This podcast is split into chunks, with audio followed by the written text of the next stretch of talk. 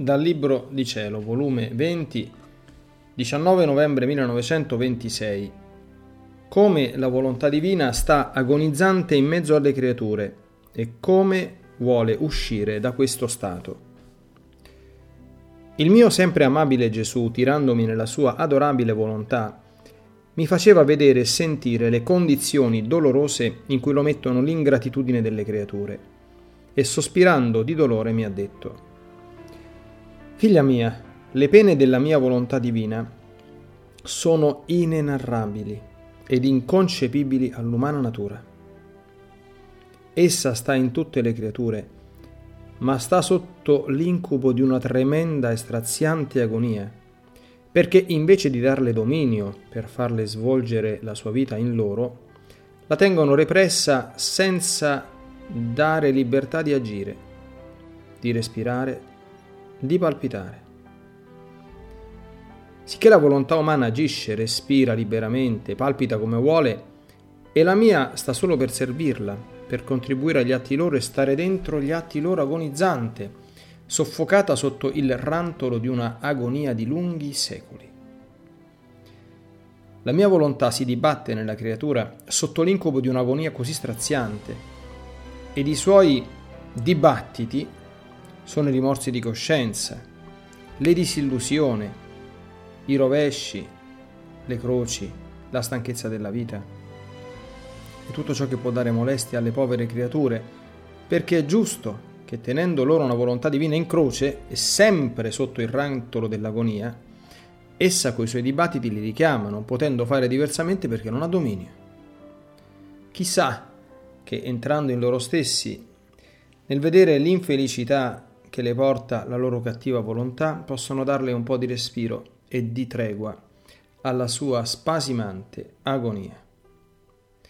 È tanto dolorosa questa agonia della mia volontà che la mia umanità, che la volle soffrire nell'orto del Getsemani, giunse a cercare aiuto dagli stessi miei apostoli, aiuto che neppure ottenni e fu tanto lo spasimo che sudai vivo sangue e sentendomi soccombere sotto il peso enorme di un'agonia così lunga e tremenda della mia volontà divina, invocai il mio Padre Celeste che mi aiutasse dicendogli Padre, se è possibile, passi da me questo calice.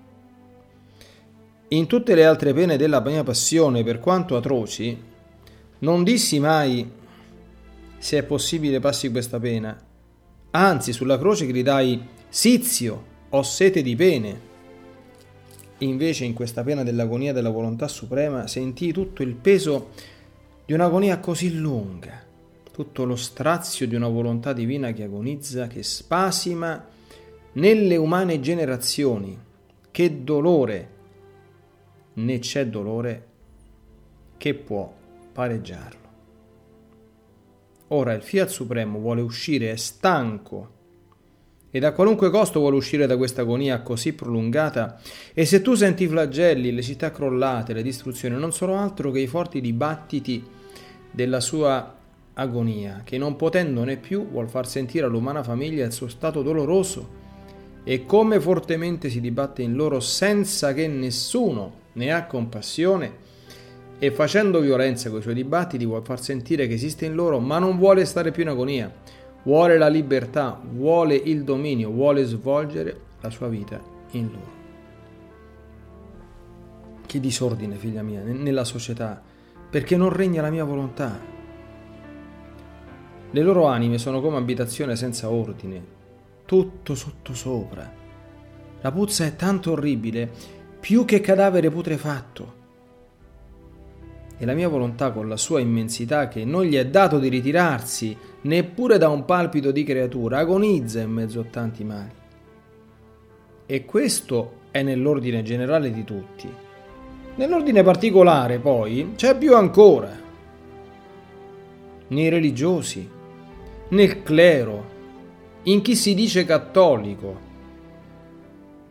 La mia volontà non solo agonizza, ma la tengono in stato di letargo come se non avesse vita. Oh, com'è più dura! Perché nell'agonia almeno mi dibatto, ho uno sfogo, mi faccio sentire che esisto in loro, sebbene agonizzante. ma nello stato di letargo c'è la totale immobilità, lo stato di morte continuato. E perciò si vedono solo le apparenze, le vesti di vita religiosa, perché la mia volontà la tengono in letargo. E siccome la tengono in letargo, il loro interno sta assopito, come se la luce, il bene, non fosse per loro. E se qualche cosa fanno all'esterno, è vuoto di vita divina e si risolve in fumo di vanagloria, di stima propria, di piacere alle altre creature. Ed io ed il mio supremo volere, mentre sta dentro, esce fuori dal loro operato.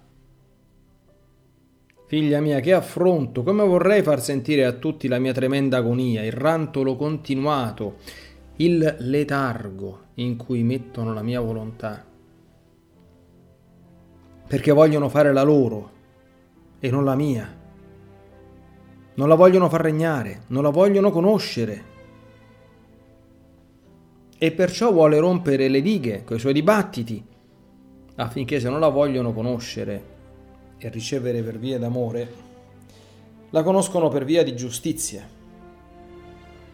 Sicché la mia volontà stanca di una agonia di secoli vuole uscire e perciò preparare due modi.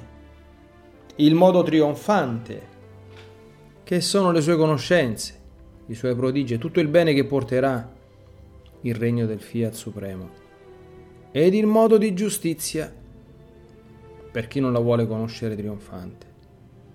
Quindi starà alle creature scegliere il modo come la vogliono ricevere.